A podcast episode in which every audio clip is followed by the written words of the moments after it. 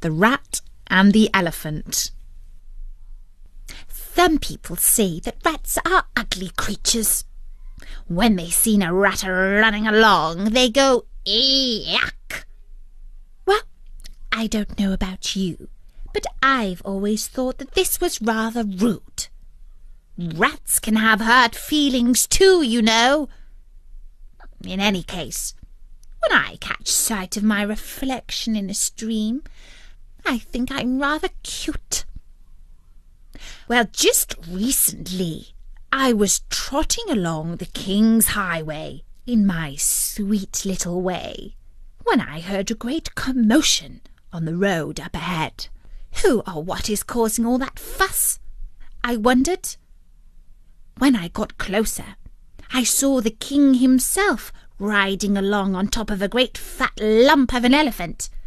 The crowd of onlookers was oohing and eyeing, full of admiration for that stupid beast with a nose that's far too big for her face. She's much uglier than me, I thought. And so I started to spring up and down and say, Hey, everyone! Why not look at me? I'm such a cutie pie. I could join the king's household and be a royal rat if there was any justice in the world. At first, nobody noticed me.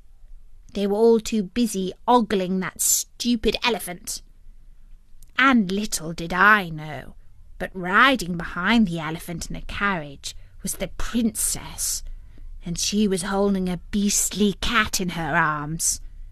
When he caught sight of me, the cat leapt out of the carriage and started to chase me. I had to run for my life and just pop down a hole in time before the cat could eat me up. And so now I've changed my mind about wanting people to notice me and admire me. I've decided that sometimes it's far better not to draw attention to yourself just to get on quietly with your own business.